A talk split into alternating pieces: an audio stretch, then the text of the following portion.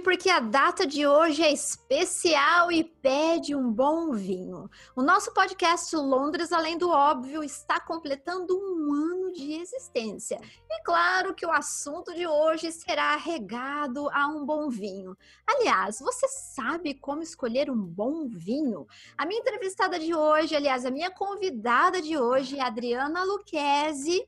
Ela entende muito desse assunto, ela é especialista em enoturismo, que é uma, uma modalidade do turismo voltada a experiências do universo do vinho, incluindo experiências como degustações e também visita a vinícolas.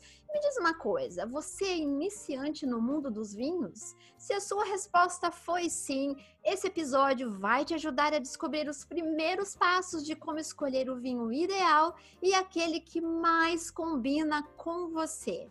Adriana, seja muito bem-vinda a mais um episódio do nosso podcast, só que dessa vez com uma conotação ainda mais especial, porque é um episódio de aniversário. Seja bem-vinda.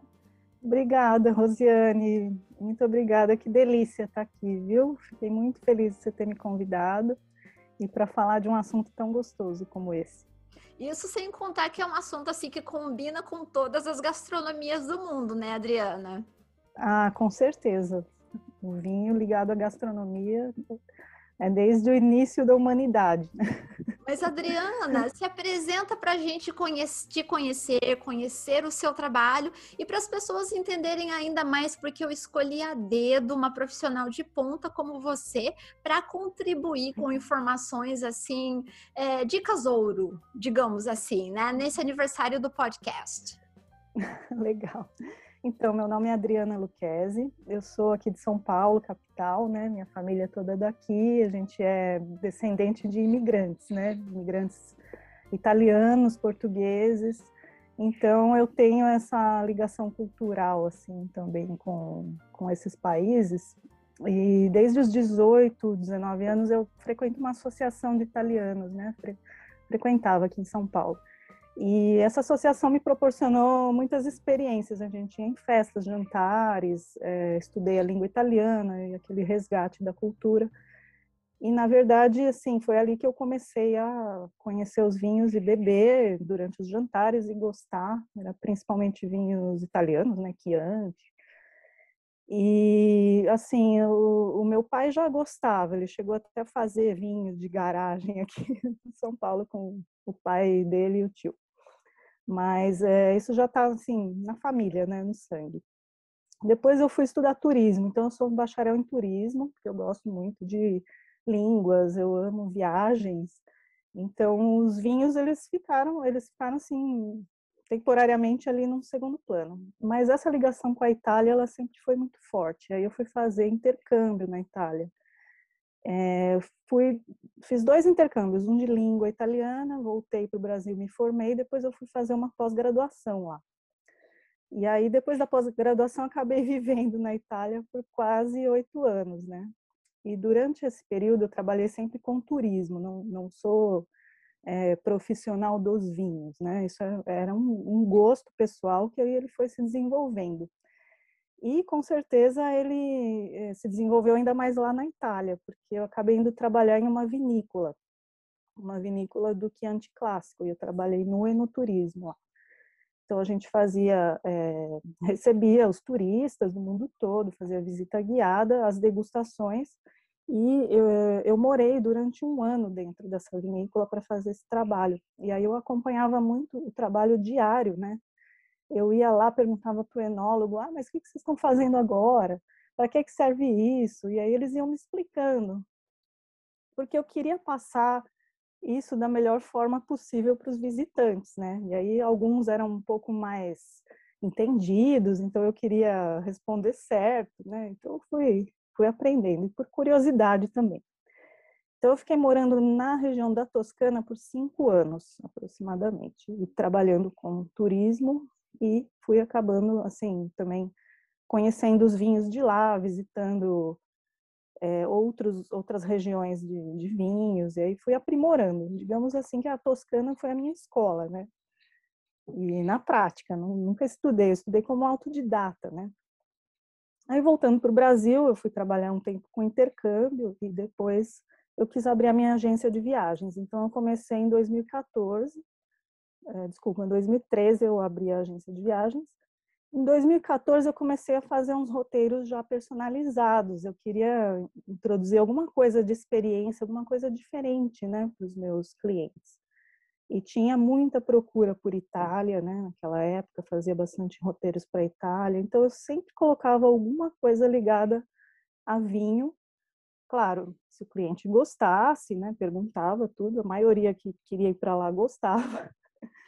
Então, às vezes, eu sugeria uma hospedagem, uma vinícola, uma dessas que eu conheci lá, ou só a visita, um almoço, alguma coisa assim. E aí foi, foi indo até que em 2019 eu decidi mesmo fazer essa especialidade dentro da agência, né? Então agora, a partir de 2019, eu comecei a introduzir roteiros específicos de enoturismo. Então é isso, estamos aqui até hoje. Bom, vocês entenderam então porque a Adriana é a nossa convidada de hoje, porque com toda essa bagagem, com toda essa experiência, inclusive eu falei para ela no offline quando a gente começou a planejar a respeito desse, desse podcast, que nas minhas próximas viagens que eu fizer ao Brasil, porque nesse momento não é possível viajar devido à, à, pandemia, com certeza eu quero conhecer com ela uma vinícola brasileira, porque eu ainda, Adriana, eu não tive esse, esse privilégio. Mas eu tenho certeza que no Brasil também tem opções maravilhosas, não é mesmo? Com certeza. O Brasil tem crescido muito nos últimos anos em termos de qualidade, né? A produção de vinhos no Brasil já tem desde o século XIX, ela chegou aqui junto com os imigrantes e já iniciou. Mas essa qualificação dos profissionais, ela foi acontecendo ao longo dos anos. Nos últimos anos, ela, ela desenvolveu muito. Tem muitos enólogos brasileiros indo se formar no exterior ou aqui mesmo no Brasil e estão trazendo essas técnicas novas e algumas estão sendo inventadas e estudadas aqui mesmo no Brasil por incrível que pareça. É, tem, por exemplo, a técnica da colheita de inverno, que acontece aqui no estado de São Paulo e Minas, por causa do clima, né? É, eles inverteram a colheita da, da uva, que geralmente ela acontece no verão, e introduziram novas técnicas de plantio para que ela aconteça no inverno. Estão produzindo vinhos de altíssima qualidade, alto nível, mesmo os do Rio Grande do Sul, que ainda tem a colheita normal, também melhoraram as técnicas, estão é, tendo vinhos premiados, sabe, na, na Europa, estão recebendo várias, várias premiações, realmente a gente está melhorando bastante. Adriana, foi, foi muito bom você tocar nesse assunto, porque inclusive eu quero fazer uma, uma observação que infelizmente isso é assim, é, consciente ou inconsciente a gente faz isso de acabar uhum. supervalorizando o que vem do exterior, um produto do exterior, do que, uh, na verdade, os nossos produtos, uh, até mesmo regionais. Vou dar um exemplo para você. É, uhum. Com essa questão de pandemia, lockdown super uh, nem sei mais a palavra, já de tanto tempo aqui na, na, na, Inglaterra, já fazia muito tempo que eu não saía. Então, para te falar a verdade, eu nem sabia mais o que estava na moda, né? O que as pessoas estavam usando e tudo mais, mesmo porque até a forma das pessoas se vestirem. Hoje, claro que elas vão aderir a uma, né, um, um estilo mais é, confortável tal. Eu uhum. percebi, Adriana, que existe uma marca de tênis chamada Veja. Eu estava uhum. completamente uhum. por fora. Gente, mas o tênis, ele é lindo, mas ele é lindo, mas ele é lindo. E além de tudo, ele é muito, muito, muito confortável. Aí, assim, uhum. claro que é sempre, quando eu encontro, eu tenho dificuldade né, de encontrar o meu tamanho, que é o tamanho 33, 34. Sério? É, sempre, eu sempre tenho esse problema. E não encontrava, não encontrava. Aí a vendedora sugeriu, né? Eu fui nessa loja, ela sugeriu para eu verificar online. Adriana, para minha surpresa, você acredita que o tênis é brasileiro? É, é brasileiro. Feito no Brasil é vendido aí? Vendido aqui no sul do Brasil. É a última tendência na Europa, porque eu tenho visto muitas fotos. Inclusive, tanto fotos no TikTok, enfim, nas redes sociais. Eu, gente, mas que tênis lindo! Aí eu fui perceber que a tendência do verão aqui, porque o verão tá chegando, né? Nós estamos é. em maio, o verão começa o, o, no mês que vem, então já fica aqui a minha dica, ó, do mesmo jeito que existem vinhos brasileiros premiados maravilhosos, essa questão da moda brasileira, olha só, tá caindo no gosto também dos europeus. Então achei super legal você trazer essa esse highlight aqui, né? Principalmente Sim, que existem importante. vinhos de muita qualidade um, no Brasil também. Mas, Adriana, Com certeza é, é, o seguinte, né? Hoje é aniversário do podcast, nada disso teria sentido sem a participação das pessoas, direta ou indiretamente, né? Eu falo indiretamente porque, na verdade, elas estão ouvindo o podcast, mas, na verdade, eu levo esse assunto também, né? De tudo que a gente trata aqui no, no podcast, eu levo para o Instagram. E, assim, no período, só para contextualizar vocês, um, no período que a gente planejava essa entrevista com a Adriana, nós deixamos lá na caixinha de perguntas algumas dúvidas, né, que as pessoas tinham sobre uhum. Inclusive, assim, é, foi muito pertinente, porque a maioria das dúvidas eu também tinha, tenho, apesar que a Adriana já esclareceu para mim no offline. E nós vamos responder a essas perguntas hoje. Então, se você deixou a sua pergunta lá na caixinha de perguntas, agora é o momento delas serem esclarecidas. Mas antes de falar das perguntas propriamente ditas, né? Então, assim, explica pra gente, Adriana, a diferença entre vinho seco, tinto e suave. Pode parecer óbvio, mas quando a gente fala com um profissional, né, sempre tem riqueza de detalhes. Tá bom. É, realmente é, é algo que confunde bastante, principalmente aqui no Brasil, porque aqui no Brasil existe a produção de vinhos feitas com uvas diferentes da Europa, que são chamadas de uvas americanas, tá? Elas têm origem nas Américas mesmo, essas uvas. Só que essas uvas, elas são mais para consumo é, in natura, né? São aquelas uvas que a gente usa para comer à mesa, puras, ou para fazer uva passa, ou para fazer suco de uva. E aqui no Brasil é permitido fazer vinhos com essas uvas, porque é até uma tradição. É, quando, como eu falei para você que os imigrantes chegaram no Brasil no século XIX, eles não conseguiram plantar as uvas europeias de imediato por causa do clima, pragas, etc. Então eles começaram a plantar essas uvas americanas e fazer o vinho. E esse vinho ele é chamado de vinho de mesa. No Brasil a gente tem, ele não quer dizer que ele é um vinho ruim, mas ele não alcança a mesma qualidade que os vinhos finos, que são aqueles vinhos feitos com as uvas europeias, tá? É, qual que é a importância disso? É que a espécie de uva é diferente.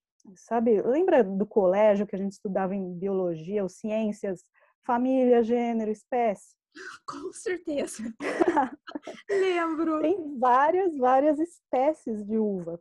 Ah. E todas as uvas europeias são de uma única espécie, que é, chamava, é chamada Vitis vinifera. E essas são as, as uvas viníferas. Elas são próprias para se fazer vinho. Tem mais de 5 mil variedades. Uau. As variedades seriam o quê? Seriam as raças, né? Até em Portugal se usa essa palavra, raça, a raça de uva, que a gente não, a gente fala ou cepa, é, variedade, né? Ou é, enfim. É, e aí, é, as uvas de mesa, elas são feitas com essa tem mais de uma espécie que pode ser de uvas americanas, que a mais conhecida chama Vitis labrusca. E ela é daquelas aqueles tipos de uva que você já deve ter ouvido falar, às vezes vem até no rótulo escrito uva Bordeaux, uva Isabel. Uhum. Então essas são as uvas de mesa. As de mesa que tem essa diferenciação, essa nomenclatura, seco ou suave, tá? Só as uvas de mesa a gente chama de seco ou suave, que é o quê? O mais seco, ele tem menos açúcar, quase quase nada de açúcar, e o suave, ele tem um pouco de açúcar residual, que é aquele vinho mais docinho, né? Agora, os vinhos finos, que são os feitos com a vitis vinífera, que são aquelas variedades que a gente conhece os nomes, né? A gente conhece alguns, por exemplo, a Cabernet Sauvignon, a Merlot, a Pinot Noir. Essas uvas são todas variedades dessa vitis vinífera. Tem a Chardonnay, a Sauvignon Blanc, que são as uvas brancas. Então, todos os vinhos feitos com essas uvas são os vinhos finos. Ah, o, o, nome que se usa para dar essa característica dos vinhos é seco ou doce. Ele é ah. é do seco ao mais doce. Então, o significado da palavra seco, ele quer dizer um vinho que tem pouco ou zero açúcar contido nele, né? Porque o que, que, que é o açúcar? É o açúcar natural que está na uva, ele não é adicionado ao vinho, inclusive na Europa é proibido adicionar açúcar. É o natural, ele vai se transformar através da fermentação em álcool. Isso é o vinho, tá? É a definição de vinho.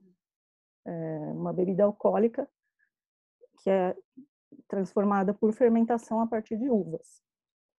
Então, na Europa não se produz vinhos com uvas americanas, tá? não existe. É só mesmo na.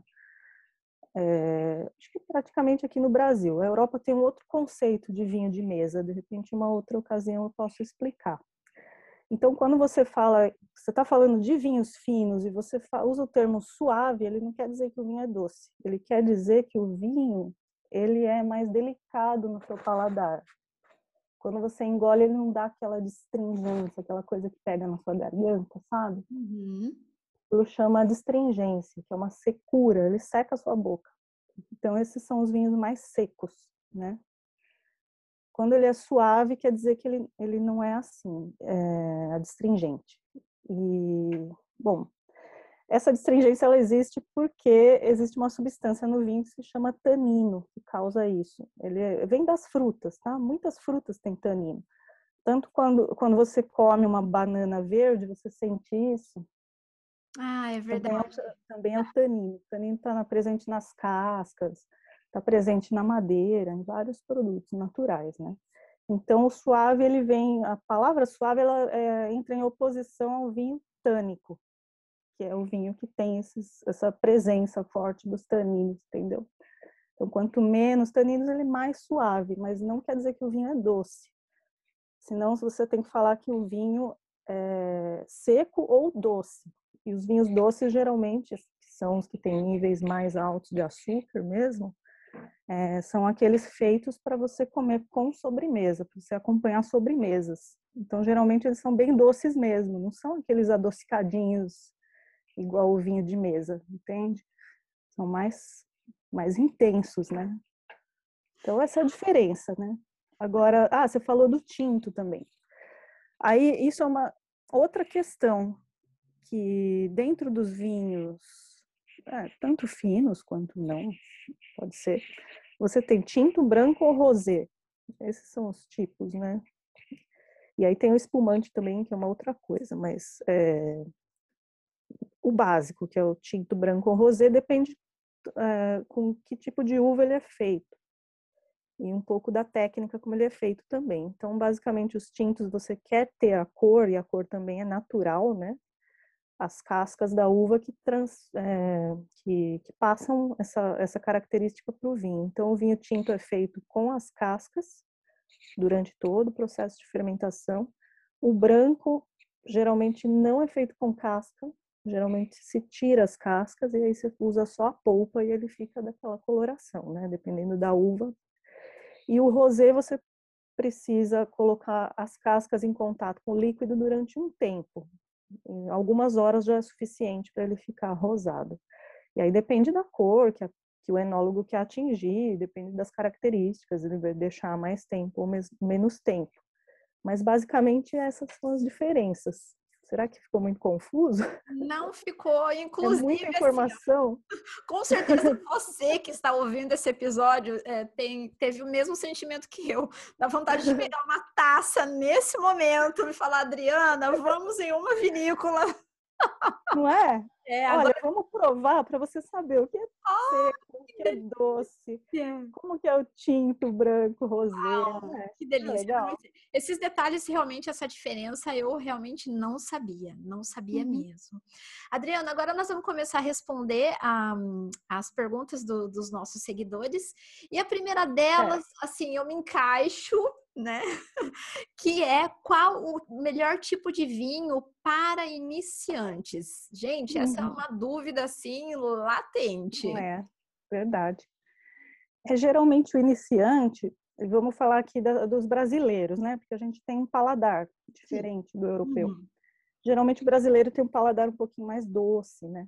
Uhum. Doce, né? A gente gosta de coisinhas doces. Inclusive a gente come comida com suco ou com refrigerante, com coisas doces, coisa que o europeu não faz.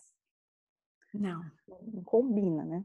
Não. E uma vez um amigo meu, é, colega, até foi numa live que eu estava fazendo isso, ele perguntou isso. Ele falou: Ah, eu não entendo muito de vinho, tomo assim aqueles né, de mesa, que são bem docinhos. Só que aí eu fui tentar tomar ali com comida e ficou ruim, não deu certo. é, realmente, porque o doce, ele causa um contraste, muitas vezes esse contraste ele é ruim. Às vezes o contraste é gostoso, mas na maioria das vezes ele acaba sendo ruim. Então você tem que tomar vinho seco. Como é que eu vou começar a treinar meu paladar para tomar vinho seco?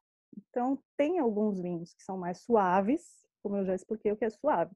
Uhum. Não é doce, ele só é menos assim adstringente, né? Aquela coisa que é, o que incomoda o paladar das pessoas, é essa adstringência. Então você vai pegar os, os vinhos mais leves, é, muita gente não gosta muito de tomar vinhos brancos, mas eu recomendo começar pelo branco, porque geralmente eles são mais leves, eles têm um pouco mais de acidez do que o, o vinho tinto, mas às vezes essa acidez nem incomoda tanto.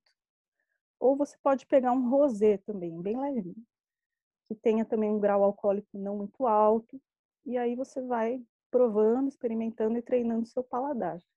E uma outra coisa que eu também gosto de, de recomendar, porque eu acho que as bolinhas ajudam muito, como a gente tem muito esse, é, esse paladar para refrigerante, essas coisas, talvez os espumantes sejam a melhor opção para começar. Porque o espumante ele já é agradável naturalmente, as próprias bolhas elas servem para isso, para ser agradável ao paladar. Você pode tomar ele sozinho, é, você pode acompanhar ele com muitas coisas, ele harmoniza bem com muitas coisas diferentes. E tem também os mais, os mais docinhos, né? Os espumantes, eles têm vários graus, assim, de secura ou doçura. Então, você pode pegar um moscatel, que é aquele docinho, mas ele não é muito exageradamente doce, né? Aí você pode até tomar ele sozinho. O ideal é com sobremesa, mas você pode tomar ele sozinho. Depois você passa para um demi-sec, que é um pouquinho menos açúcar. Depois você passa para um brut, tem menos açúcar. E aí vai, vai indo, mas a, a, a questão é você provar, porque você não sabe do que você vai gostar ou não sem provar, né? A gente tem que experimentar e Deixa eu te falar uma coisa, que eu faço um paralelo aqui com a criação do meu filho, tá? eu já tinha um pouco essa questão do paladar, tudo porque veio da, da minha vida na Itália, mas depois que eu tive um filho, que aí a gente vai ensinando a comer coisas novas e tudo mais, a gente vai reparando nessas coisas. E a minha prima, que é nutricionista e ela me ajuda muito, ela fala assim: você tem que oferecer uma coisa diferente para o seu filho, uma coisa nova, pelo menos oito vezes. Oito vezes, não no mesmo dia, oito dias diferentes, para ele provar e acostumando com aquele paladar e começar a gostar daquilo. Então, acredito que tanto para o vinho quanto para qualquer tipo de comida ou algo que você vai experimentar, tem, você também tem que treinar igual uma criança mesmo. Acho que não tem muita diferença. Gostei, gostei prova. muito da analogia, viu, Adriana? Gostou? É, Legal, não é? É um processo, né? É aos poucos. É um processo. Uhum. E o paladar se treina, e o olfato também se treina.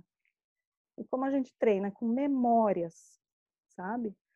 É degustando, claro, você tem que provar para saber o que você gosta, e aí você vai registrando na sua memória. E o olfato também você pode treinar isso. Então, como é que eu vou fazer para identificar? Parece frescura cheirar o vinho e falar, ah, aqui tem amoras, tem frutas vermelhas, tem baunilha, não sei o quê. Adorei esse Tem gente que fala, tem pimentão.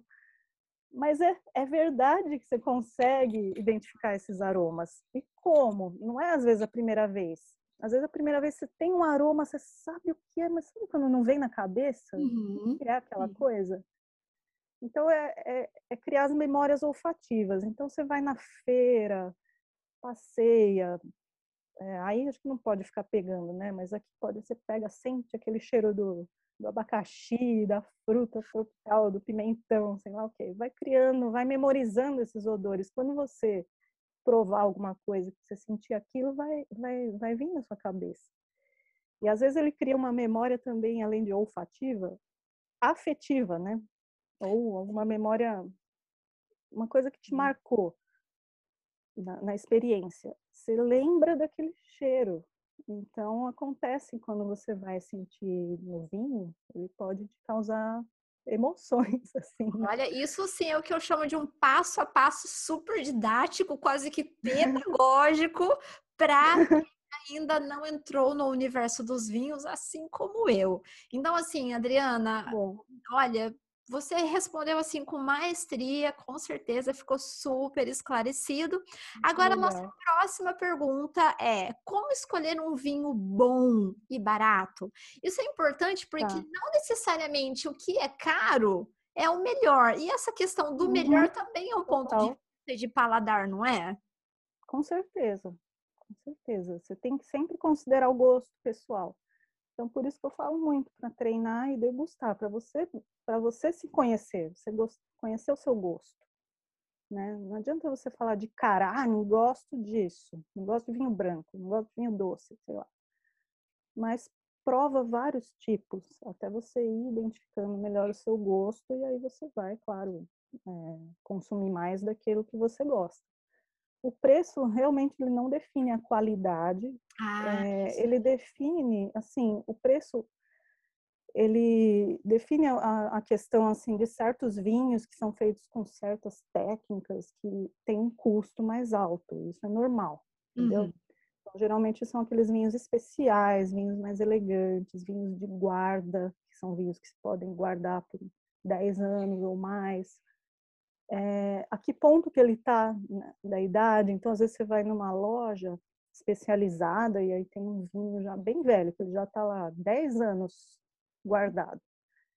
Aí você tem que também ir numa loja em que você confie, porque a conservação tem que ter sido boa nesses, nesse período uhum. todo, para ele estar tá bom. Então, ele está no ponto de você comprar e abrir numa ocasião especial. É claro que ele vai ser mais caro, muito mais caro. Se você comprar ele ainda jovem, você pode guardar e aí é, ele vai ter um preço melhor. E existem vinhos que eles não são feitos para guardar. Você pode guardar no máximo dois anos, assim, mas você tem que consumir logo. Então, geralmente, esses vinhos que são chamados mais jovens, eles são mais baratos. É, e também, assim, são vários fatores, por exemplo, aqui no Brasil tem vinhos que, que foram premiados na França e eles têm um preço super bom. E são vendidos até no supermercado. Tem vinhos da Aurora e da Garibaldi, espumantes principalmente, né? Uhum. E custam assim numa faixa de 45 reais. Eles são excelentes. Ô, Adriana, então, foi até bom você fazer essa observação, porque existe uma rede é, chamada Costco. A princípio eu conheci uhum. nos Estados Unidos, mas tem aqui na Europa, tem no Japão e tal. No Brasil é que a gente é, é como a gente chama aquela rede atacadão, por exemplo. É, e quando você chega lá nas opções de vinhos, uh, principalmente os da América do Sul, aqueles super conhecidos como, por exemplo, o chileno El uhum. Diablo, uhum. né? Gente, você olha, sem brincadeira, tem garrafa lá, mesmo esses mais famosos, que custa assim, tipo, 7 pounds, sem converter, vamos pensar no dinheiro uhum. local, né? Tá. Aí você fala assim, 7 pounds, será que é bom ter? Eu amei a sua frase, eu amei, porque o preço não define. Claro que assim, é. se você for comprar esse mesmo vinho no Brasil, por exemplo, em razão de imposto, Sim. conversão, nananã, você não vai pagar Exatamente. 7 reais, eu sei disso. Né? Tem e, algumas e... coisas que influenciam no preço, mas não Sim, quer dizer que exato, o preço vai influenciar na qualidade final. Uhum. Exato. Eu até vou contar os bastidores aqui para você, porque eu ri muito com a Adriana. O quê? Não lembro. Ela me ajudou a escolher alguns vinhos, né? Então, basicamente, eu comprei um chocolate na Páscoa, que eu super recomendo, que é o Charbonnel, e veio um, um voucher para compra de vinhos. Só que, gente, eu não sabia nem por onde começar. E você pode comprar até 12, no, no combo é até, até 12 garrafas. Aí tem vinho branco, só não tem prosecco, mas tem todos os, né, todas as categorias aí dos vinhos. E aí a Adriana falou assim: olha, de repente, assim, você pode também optar pela champanhe. Você costuma tomar champanhe? Eu falei, olha, ah, é. eu compro, eu compro a Viver Clicô. Qual foi a minha reação? Eu pulo. Então volta, que a gente Óbvio, Ó, para o pessoal que fala francês, Aqui... desculpe a minha pronúncia, eu não sei se é assim que pronuncia, mas, gente, foi perfeita uhum. essa analogia que ela fez. Porque, assim, a VV Clicou, pensando pela realidade aqui onde eu moro, em Londres, é muito barato, é muito, Adriana. Sabe? Então, a garrafa... Quanto custa aí, mais ou menos? A comum no supermercado, você paga no máximo até 30. 30 pounds. 30 pounds. É, é agora lá, lá, no atacadão, no, no Costco, por exemplo, a maior. Nossa, ele é muito grande, ele é quase, eu acho que ele é um litro e meio, mais ou menos. Você paga 65, 68, né? Nossa. Então, assim. então eu não vi esse lado glamuroso todo, apesar que eu sei do é dessa bebida e dessa Mas marca. Eu entendo, porque aí na Europa é muito mais acessível. Exato. E, e esses vinhos europeus é, bons, famosos, né, dessas marcas que têm 400 anos de história, é, de, de todo jeito eles acabam sendo acessíveis. Um vinho de, agora se fala aí em pound, mas eu imagino que seja mais ou menos, por exemplo, uns 35, 40 euros deve ser uhum, na Itália, sim. um vinho bom, assim, reserva, um Brunello de Montaltino, um vinho que aqui no Brasil vai custar de 500 a 600 reais. Aí na Europa vai ser de 35 a 45 euros Exato. máximo. É. Entendeu? Então tem esse é. problema. E isso, para você ter uma ideia, a maior parte disso é taxa. São taxas, impostos e lucros dos revendedores. Sim. O produto final você vê que não custa tanto. Hum. Então, esse é o principal uhum. insight que a Adriana deixa aqui sobre essa questão do melhor tipo de vinho. Ah, não, desculpa, como escolher um vinho bom e barato. Então, não necessariamente né, o valor define se esse vinho é bom uhum. ou se ele é. é. ruim. Agora, em relação ao armazenamento, eu amei tá. essa pergunta, né? É, é, devemos guardar boa. as garrafas na vertical ou na horizontal? Sabe que tudo, todo mundo não. É, é que eu falo mais com as pessoas mesmo que estão iniciando, né? A maioria da, do meu público e das pessoas com quem eu converso no trabalho, todos me dizem: Ah, Adriana, eu adoro vinhos, mas eu não sei por onde começar, ou eu não entendo nada de vinho. Então, realmente, eu falo com o consumidor final que está começando, que quer aprender. E aí, quase todo mundo me faz essa pergunta. E eu vou responder bem rapidamente. Assim, existe a questão da, da rolha e de que tipo de vinho, se ele é de guarda ou para tomar jovem, que eu já falei um pouco antes. É, os vinhos de rolha de cortiça, é, geralmente eles são os vinhos para guardar, porque a rolha de cortiça ela tem uma função que faz ter uma comunicação com o externo, mas sem que entre oxigênio no vinho, porque se ele entrar em contato com oxigênio, ele estraga mas ele ainda continua fermentando, então ele precisa liberar gases, né?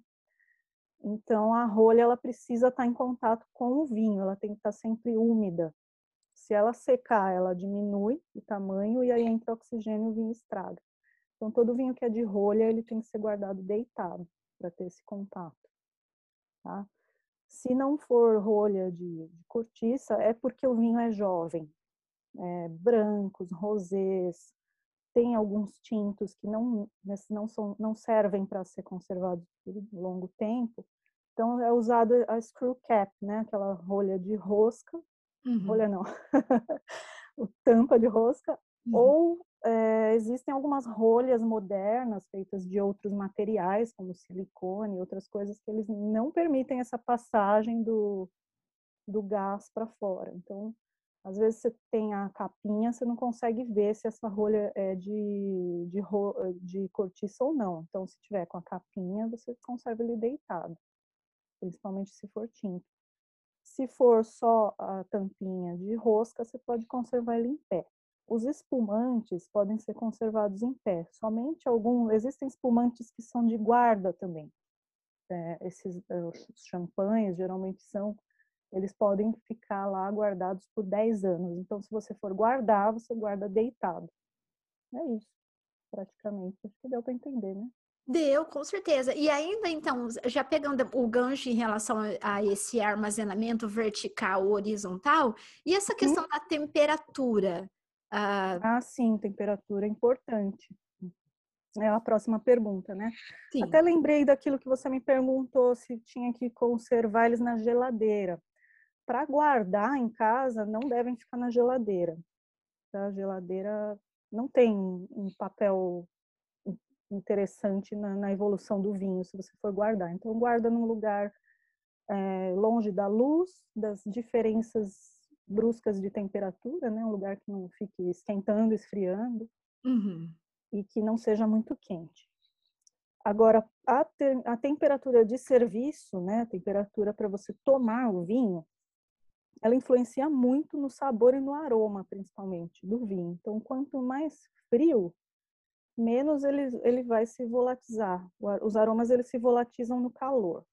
Então, qualquer temperatura acima de 20 graus é para ser evitada. Menos que 4 graus também é muito frio. Então, aquela temperatura de geladeira geralmente é uns 6 graus, né? Então, você tem vinhos assim que, que liberam a, a, os aromas mais facilmente, eles são mais aromáticos. Eles geralmente são os brancos, os rosés e alguns tintos mais leves. Aí você pode gelar eles um pouquinho. Então, brancos, espumantes ou rosés pode gelar uns 6 graus até 8 graus, mais ou menos. Os tintos leves, você pode tomar 10, 12 ou até 14 graus, mas aí depende, né? Vários uhum. tipos de vinho para vinho. E os tintos mais encorpados, esses são mais difíceis de liberar os aromas, então por isso que não, não, se deixa uma temperatura muito baixa. Se você for tomar eles a uma temperatura de geladeira, você não vai sentir cheiro de nada e nem gosto.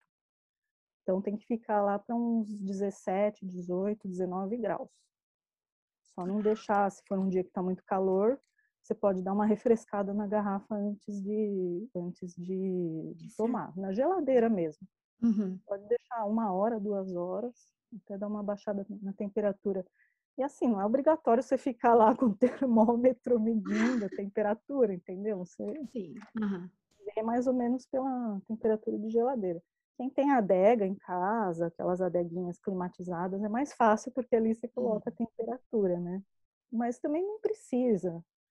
A gente que é o consumidor assim do vinho, especialmente que está começando, não precisa ficar comprando essas coisas, né? Eu acho. dá para a gente se virar mas, em casa. Mas, então, uma pergunta de quem não entende do assunto. Olha só, se for um caso, geralmente eu vou para o Brasil em dezembro, que é o auge do calor, né? É. Então, assim, se esse vinho ele estava climatizado, ele não veio da geladeira, não se coloca o gelo na taça de vinho, não é? Dentro da taça? É. Não, não, não, não coloca.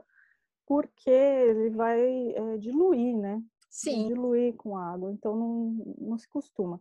Existem alguns vinhos que se prestam para fazer coquetéis, como espumantes, brancos e rosés, esses mais leves, ou até tintos, como na Espanha tem a sangria, né? Você pode fazer coquetéis com eles, aí coloca o gelo dentro. Ah, tá. Mas, Entendi. É, uma coisa legal e que é bastante recomendada é você congelar as frutas, e aí você congela um pouco de uvas, por exemplo, aí você coloca dentro da taça, porque ela não vai, ela não vai derreter e diluir com água. Então você pode colocar umas uvas, umas uvinhas congeladas. Mas o ideal para você baixar a temperatura do vinho é deixar uma ou duas horas na, na geladeira.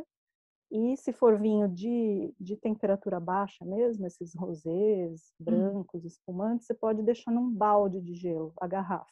Ah, tá. E o serviço é, é, por isso que, na verdade, se serve a taça só com um terço, porque, e por isso que ela tem uma haste, porque é para você não esquentar o seu vinho.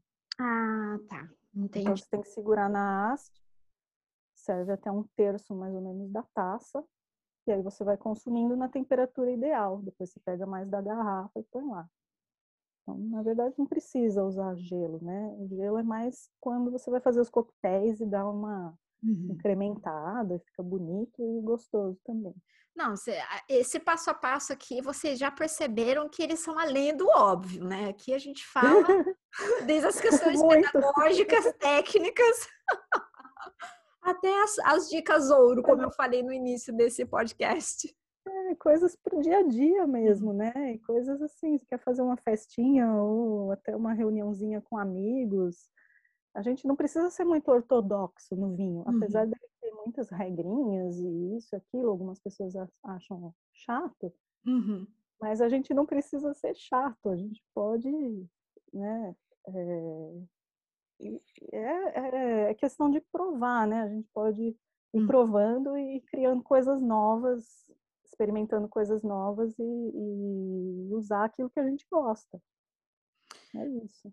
Ô, Adriana, eu gosto muito, aliás, eu gostei muito dessa próxima pergunta, porque olha só, do mesmo jeito que nós tivemos uma pergunta a respeito da escolha de um, de um, um vinho barato, aí tem uma pergunta aqui que é a respeito da, da escolha do vinho importado. E por que, que eu gostei dessa uhum. pergunta? Porque é. um, as pessoas vêm para a Europa, principalmente Londres, eu que recebo os turistas, elas querem um, ter um jantar especial, elas vêm para uma comemoração especial, esse é um ponto. Ou uhum. um, elas vão no aeroporto, principalmente aqui no aeroporto de Heathrow, que é um dos maiores do mundo, a gente se perde nas opções. Fala, é. Deus, quanto vinho. No caso do importado, como que a gente faz essa referência assim para iniciante para escolher um vinho importado? Uhum. As referências são basicamente as mesmas daquela de escolher vinho bom e barato. Ah, tá? Tá. Gosto pessoal. Uhum. Tem a questão da ocasião, como você comentou. Às vezes tem uma ocasião mais especial, você quer escolher um vinho mais especial. Também não é só porque ele é importado que ele é melhor. Né? Uhum. Tem hum. várias coisas aí a se considerar também é uma questão de você ir conhecendo aos poucos os territórios do mundo onde tem vinhos, as uvas que são desses lugares e quais as características que, que trazem para o seu vinho, para você poder saber quais são do seu gosto, mais, mais do seu gosto ou menos. Isso, claro que é um processo, você não vai aprender tudo hoje, amanhã, ou chegou na loja, você não sabe nada. Então, quando você ainda está começando e se sentiu confuso, não tenha medo de pedir ajuda para o profissional que está lá.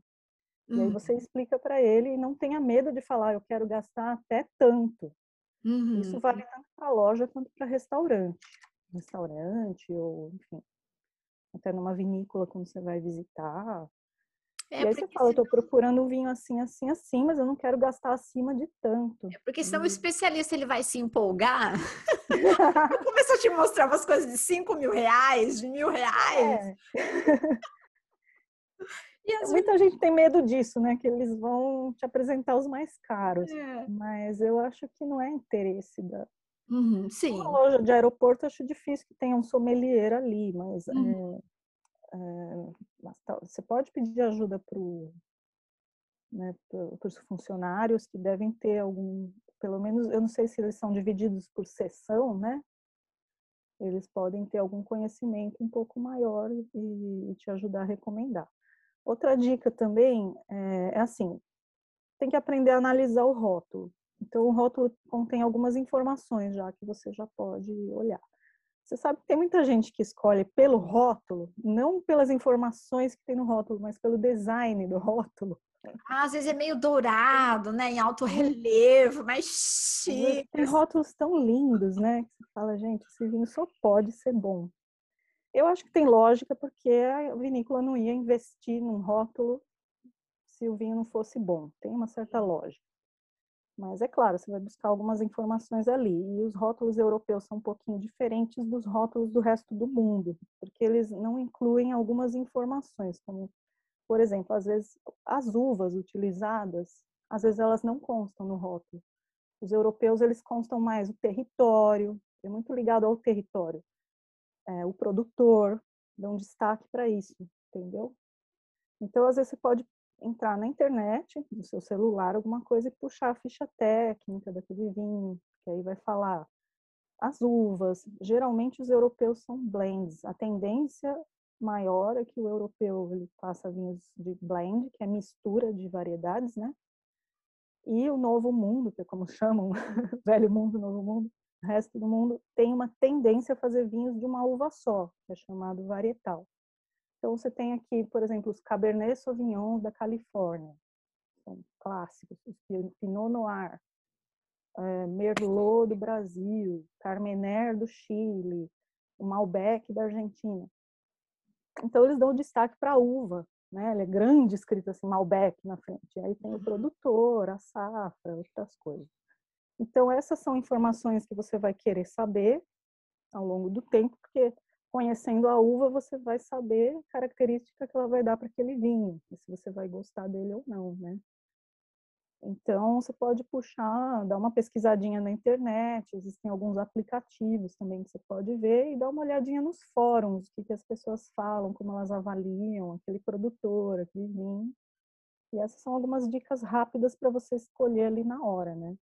Mas é, é uma evolução, você vai escolhendo e, e vai, vai aprendendo isso com o tempo, depois se torna mais fácil na hora que você vai se depara com uma prateleira assim, você não sabe por onde começar. É, e tem a questão também do ponto de vista, depende do, do, território, né? Porque assim, se eu tiver aqui um vinho brasileiro, aqui, ele é importado. Uhum. É, exatamente. Aí então, até ele... nisso, gente, tem que ficar. Eu, eu, ia até te perguntar isso depois. Você me fala se, se você está encontrando vinhos brasileiros aí. Eu, vou, eu vou observar. O que eu vejo, assim, muito comum, claro, é o chileno e o argentino. Uhum. Mas assim, como eu não conheço as marcas brasileiras, eu não me atentei, sabe? Então, assim, pode ser que tenha. Eu imagino que tenha. Eu vou começar a observar. Uhum. Inclusive, quando eu encontrar, Adriana, eu vou enviar para você, para você mostrar nos stories, né? Porque é o que Legal. eu tem que enaltecer também o que a gente tem de melhor no nosso país. Aliás, o nosso país tem uhum. muitas coisas maravilhosas, né? É, inclusive, o vinho, pelo que a Adriana falou para a gente, é uma delas. E, Adriana, quando você menciona a respeito da taça, isso vem de hum. encontro com a próxima pergunta, que a haste, ela tem uma, uma, uma função, né? A haste da, da taça. Uhum. Mas a pergunta é, existe uma taça específica para cada tipo de vinho? Existem várias taças diferentes que são usadas para diferentes tipos de vinhos, porque elas exaltam as características desses vinhos, né? Agora, assim, a pessoa, vocês não precisam se preocupar de comprar todas as taças e ter tudo isso na sua cristaleira agora. Não é necessário, entendeu? Elas existem porque, por exemplo, aquelas mais largas e mais altas para vinhos tintos, elas te ajudam a liberar o aroma. Eles precisam mais, né, de ter mais contato com o ar para esses aromas saírem. Os brancos, eles já volatizam mais rapidamente e você não quer que ele esquente na taça, então a taça é um pouquinho menor. É, tem a de espumante, que é aquela flute, né? Ela é uhum. levantada. Antigamente ela era uma tacinha redondinha Uhum. Lembra que, assim, nos anos 80, uhum. acho que não se usa mais essa taça, que até falavam que ela era moldada no seio da Maria Antonieta, não sei se é verdade, acho que não, mas tem as lendas aí. Acho que não se usa mais essa taça, depois fizeram a flute para ela, dá para você poder enxergar as bolinhas subindo, que é chamado de perlage. Isso é importante, porque uma perlage mais fininha, ela ela vai caracterizar um espumante de maior qualidade e também a, a espuma dele, quanto que ela faz ou não. Mas isso não é essencial, entendeu? Mesmo porque a flute ela é fininha, então às vezes o aroma não sai muito. Se você tiver uma taça larga e colocar um espumante ali dentro, tá ótimo. Você vai conseguir sentir os aromas, você vai conseguir ver a, o perlage, você vai conseguir ver a, a espuminha, que é chamada mousse, né? Às vezes tem mais, tem menos, e, e, e ela vai servir para o vinho branco, para o rosé, para o tinto. Então, se você tiver uma taça, ela é chamada de Bordeaux, tá? Taça para para vinho Bordeaux, ela é mais larguinha, né? Tem o bojo largo, pouquinho mais alta, ela vai servir para uns 90% dos vinhos. Você pode ter uma dessa em casa e provar todos, né? Tem uma outra taça também que ela é chamada de ISO, porque é a taça dos profissionais do vinho. Eles usam naquelas degustações técnicas, né? E se você vai em algum evento, mesmo amadores, vocês podem ir. Eu fui aqui no Brasil mesmo, às vezes aí na Itália, em alguns esses eventos de, de vinhos, né, de exposição de vinhos. Geralmente eles te dão uma tacinha dessa, ela é menorzinha assim, tem uma haste curtinha, ela é um tamanho padrão, por isso que é chamada de ISO. E é o mesmo tamanho, serve para todos os vinhos. Então, quem quiser ter uma taça, é, essas taças ISO em casa, elas são ótimas também. Então não precisa sair investindo, né? Porque tem taças caríssimas. Né. É, então não é, em resumo, não é uma questão só de design ou de layout, tem um real motivo para esses diferentes formatos, né? Ah, Elas têm. As taças.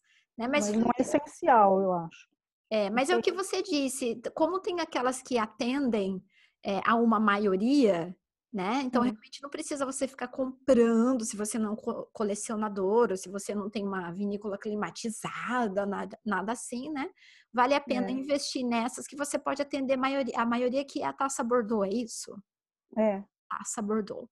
A Bordeaux ou a ISO, que é a certo. os, os sommeliers costumam usar. Bom, Adriana, até aqui foram as perguntas da galera, assim como eu, iniciante, mas eu percebi que tem uma galera aí que já, sabe, conhece bem o universo dos vinhos e eles enviaram algumas perguntas bem específicas. Então, vamos lá. Nossa, vamos lá. uma Quero delas, estar à altura. Uma delas você até respondeu inicialmente, né? Porque se fala vinho seco. Na verdade, você ah, já já, já uh, é, fez essa explicação aqui inicialmente, né? Então, a próxima é o seguinte: quais as principais diferenças entre Cabernet e Mer Mer Merlot? Merlot. Isso. O meu francês também é péssimo. Eu, eu, falo mais italiano, né? Então acaba saindo um, um francês italianizado. Bom, é, essas são variedades, né? A gente já falou ali da, da, da, da espécie da uva, são todas variedades, e para você ter uma ideia, existem mais de 5 mil variedades. É claro que algumas são muito específicas, alguma de uma região tal, só tem ali, que é chamada autóctone. Então, é, acho que em uma vida é impossível conhecer todas. Mas existem algumas que são muito famosas e são muito adaptáveis. Elas crescem no mundo todo é, com qualidade, então acabam se tornando muito famosas por isso. A Cabernet Sauvignon é uma delas. Eu acho que é a uva mais plantada no mundo todo e mais requisitada, mais conhecida.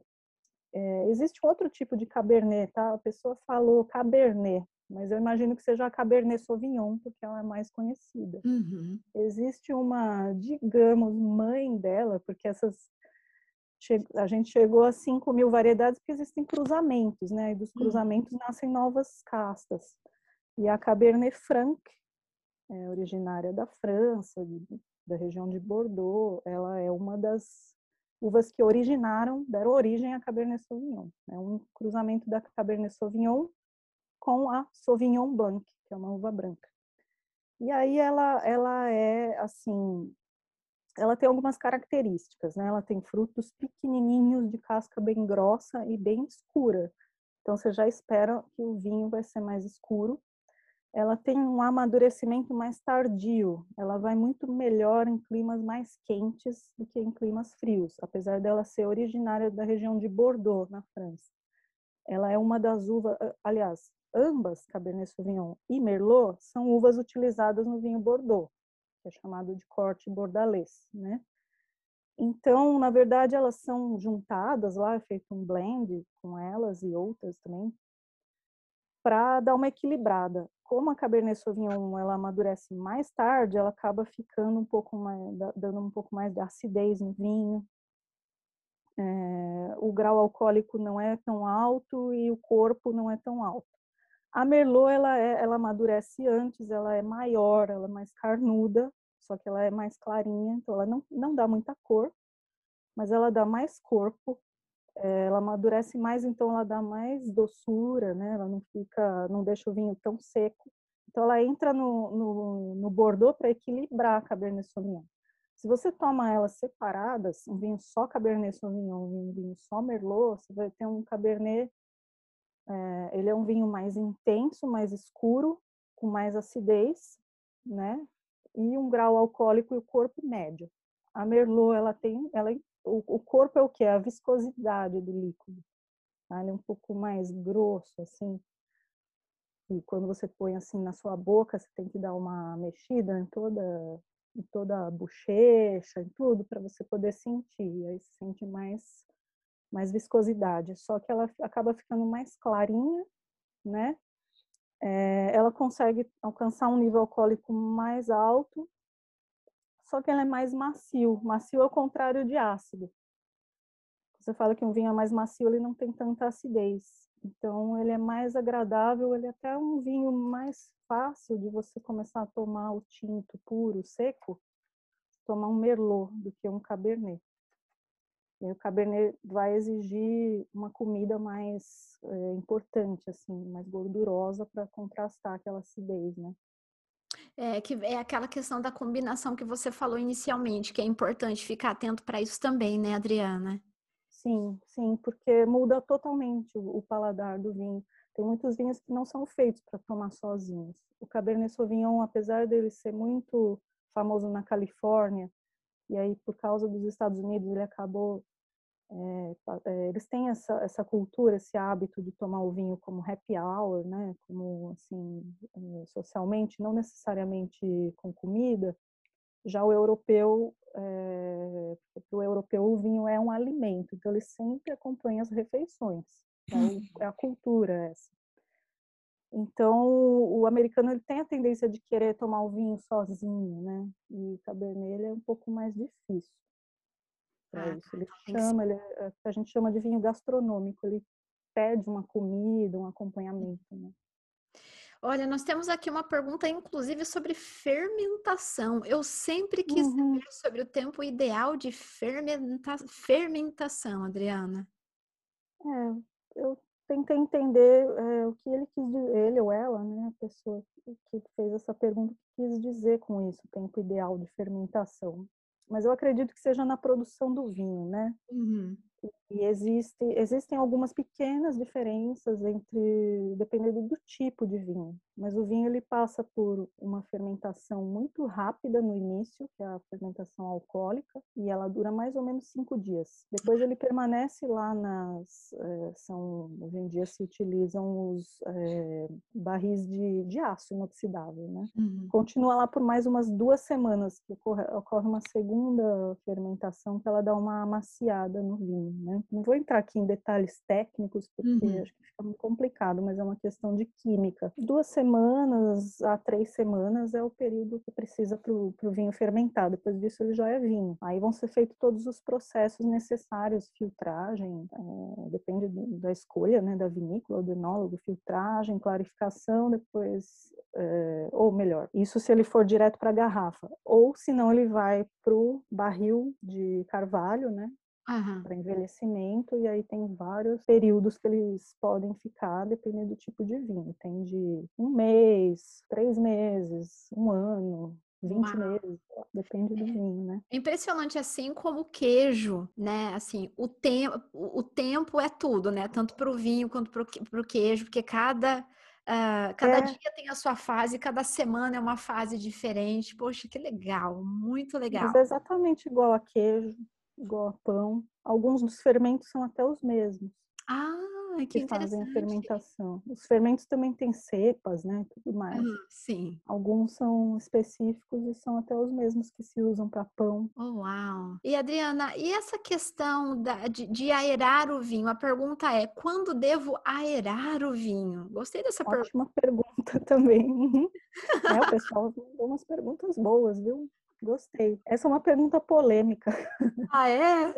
nem todo mundo acha que isso é necessário. Então eu vou ficar com a posição dessa pessoa aqui que eu sigo muito ela, eu estudo muito nos livros dela, que é a Jancis Robinson. Eu já te falei dela, ela é inglesa. Sim, né? eu até anotei aqui. Ela é uma das maiores assim, experts de vinhos, tanto crítica como escritora de livros, de artigos, de revistas e também de certificação de cursos, né? E, e ela está ligada lá à WSET, que é a Wine Spirit Education Trust. É uma empresa britânica também, que certifica cursos de sommeliers ao redor do mundo. Então ela fala assim, é, é, o que, que é aerar? É colocar o vinho em contato com o oxigênio. E o oxigênio faz o que no vinho? Ele envelhece o vinho. Se você abrir um vinho que já está muito velho, já é bem delicado, frágil, em contato com oxigênio ele pode estragar. Então não necessariamente você precisa aerar.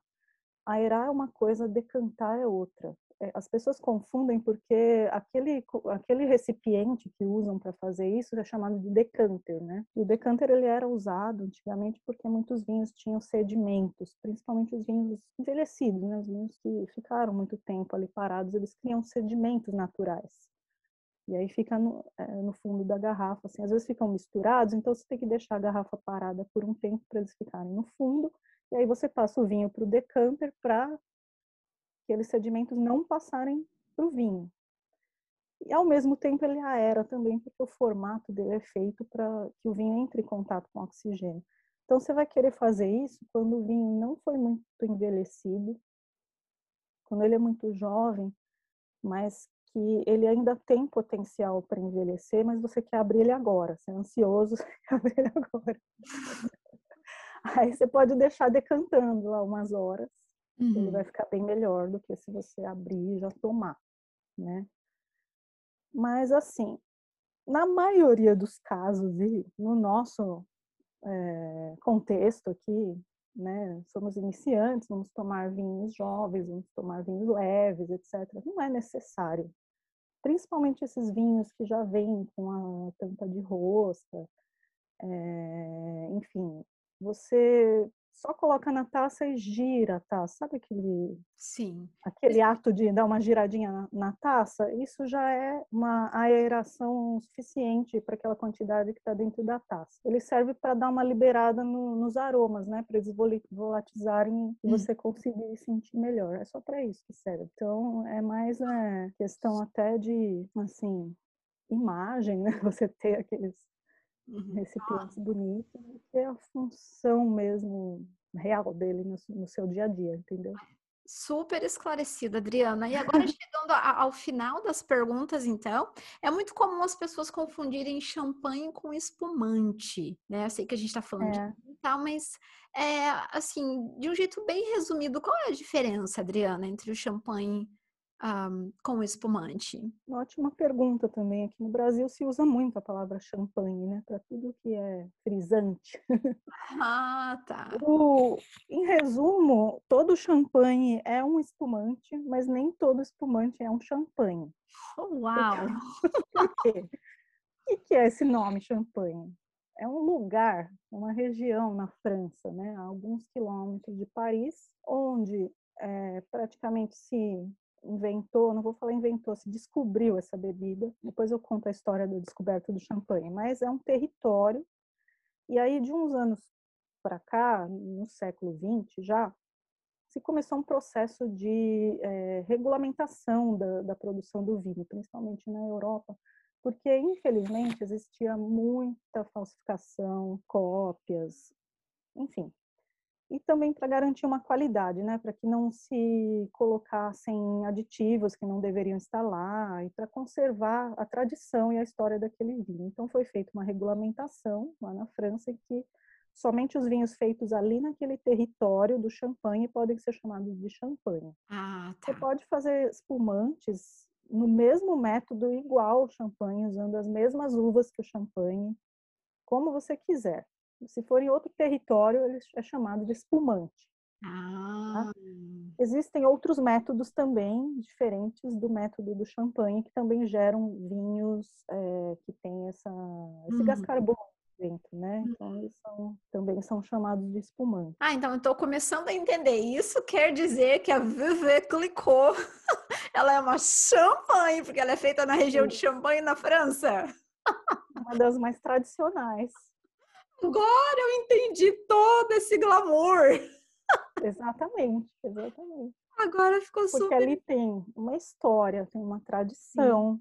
Uau. As uvas daquele território, né? E, e, e, elas são plantadas ali, então somente as uvas plantadas naquele território vão dar um certo tipo de característica. Então existe é, essa regulamentação Tá? Então, depois são, é, dentro dessa regulamentação, tem as regras não só de território, mas as regras de como deve ser feito esse vinho. Qual é o método, quais são as uvas permitidas e etc. Então, se ele seguir todas, toda essa regulamentação, ele pode ser chamado de champanhe. Olha, então, só para fechar esse assunto, olha a frase que a Adriana deixou para gente, hein? É, toda champanhe é espumante, mas nem todo espumante é uma champanhe. Olha, fechou com chave de ouro. Ô, Adriana, aqui nessa, nesse, nesse compilado das dicas extras, você acabou hum. abordando os assuntos, mas eu vou só fazer um, um overview, né? Porque uhum. essa questão, por exemplo, de você comprar um, vinho no aeroporto, a gente já abordou. Isso é. vale também se você for dar de presente, aí volta na questão, ocasião, uhum. Se você conhece a pessoa, o paladar dela. É tal, e não necessariamente, né? Você não precisa comprar um vinho de 160 pounds, por exemplo, né? Isso que, não é. quer dizer que você vai agradar o paladar dessa, dessa pessoa, é muito uh, importante levar isso em consideração. Um, a ocasião do vinho para ele ser tomado, né? Isso, inclusive, se estende para champanhe, é, não sei se todo mundo, assim, a maioria das pessoas não tem conhecimento disso, mas na tradição do chá da tarde inglesa, aqui que eles chamam de, de chá das cinco, que não necessariamente é servido às cinco, por exemplo. em alguns casos, é, quando é ocasião especial, eles sugerem a champanhe, né? Que inclusive a Vivi clicou Geralmente é a Vivi clicou. Champanhe não tem erro. É presente exato, que, exato. Aí combina volta... com várias harmonizações. Sim. Ou pode ser algum outro espumante também, uhum. né? Não uhum. precisa necessariamente ser o champanhe, mas uhum. com certeza presente que não tem erro. E, e essa era as dicas extras que a gente queria um, é, compilar, na verdade, apesar que já foi discutido aí durante o nosso podcast. Agora, Adriana, assim, eu gosto de coisas além do óbvio, não tá no script uma coisa que eu vou te perguntar agora, tá? Opa! Também gosto. Antes de finalizar esse episódio com chave de ouro, já de antemão já quero agradecer demais a sua participação, a sua contribuição primeiramente, né? Então, assim, na comemoração de hoje, de aniversário do nosso podcast, qual o vinho que você escolheria para a gente abrir nesse momento, para essa comemoração? Ai, sabe que também é uma comemoração para mim? Posso revelar isso aqui? Ah, claro! É o meu aniversário de cinco anos de casado, de casamento. Ah. Eu e meu marido nos casamos em Las Vegas e fizemos uma lua de mel na Califórnia. Que isso! E era o meu sonho conhecer Napa, Napa Valley, né? E nós fomos lá, fizemos um tour de vinícolas e eu trouxe um vinho de lá, de uma vinícola que também existe, é uma vinícola histórica, chama David Fulton, existe desde o século XIX, desde a, da, do Velho Oeste, né? Oh, uau! E eu espero abrir esse vinho, um David Fulton, da, da Califórnia. David... Aí, aí eu vou eu vou te passar aqui uma última dica, assim, ou enfim, é algo que tem relação com o meu trabalho, que geralmente a maioria dos vinhos e vinhos bons, o ideal é você ir até o local e provar no lugar. Então, esse é um dos motivos pelos quais eu trabalho com isso. Eu quero levar as pessoas para visitar esses lugares. Muitos desses vinhos, eles nem saem do país, muitas vezes nem saem do estado. Existem muitas é, vinícolas locais, pequenas que são excelentes, que não necessariamente as grandes são boas também, as, as locais. E aí você não consegue encontrar eles para vender, eles não são exportados ou nada disso. Então é muito legal também você poder viajar, visitar esses lugares, comprar, comprar dos produtores locais, trazer para casa e aí às vezes até guardar. Agora eu guardei ele por cinco anos. Vamos ver se ele tá bom. Mas, Mais tarde. Adriana, olha, fechamos com chave de ouro esse episódio. Foi maravilhoso. Ah, muito legal. Sabe? Agradeço Obrigada. mais as pessoas que contribuíram também para que isso fosse possível. Fiz questão que fosse dessa maneira, porque não teria nenhum sentido. Sim. Eu confesso. Sim, foi ótimo, ótimas perguntas, a participação foi excelente. Eu agradeço muito também. Eu super agradeço. Eu confesso que esse ano, na verdade, esse podcast ele nasceu num período delicado de pandemia, né? E é. um, com o tempo, quando eu fui percebendo assim os números nas estatísticas, o quanto as pessoas aderiram aderiram, elas, sabe, passaram a ouvir e tal.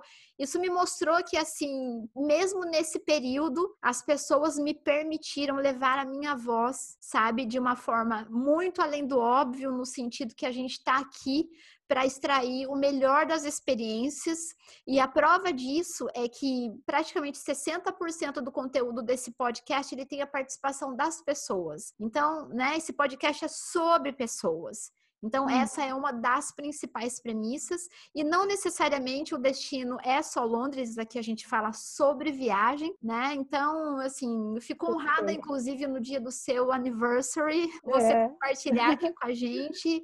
E, Adriana, olha, depois que tudo isso se acalmar, que a gente puder finalmente viajar. Eu espero muito o dia né, de te encontrar aqui em Londres para o nosso passeio em, no Vinópolis, que é uma, uma vinícola famosíssima aqui. É diferente lá dos padrões da onde tem as plantações, mas ainda assim é muito legal a experiência. E espero também te encontrar no Brasil, né? Para a gente Isso. tomar um vinho muito especial. Adriana, muito Deus obrigada pela sua participação. Obrigado você, adorei o convite, adorei a nossa conversa, adorei as perguntas e eu adoro o seu podcast e todo o seu conteúdo.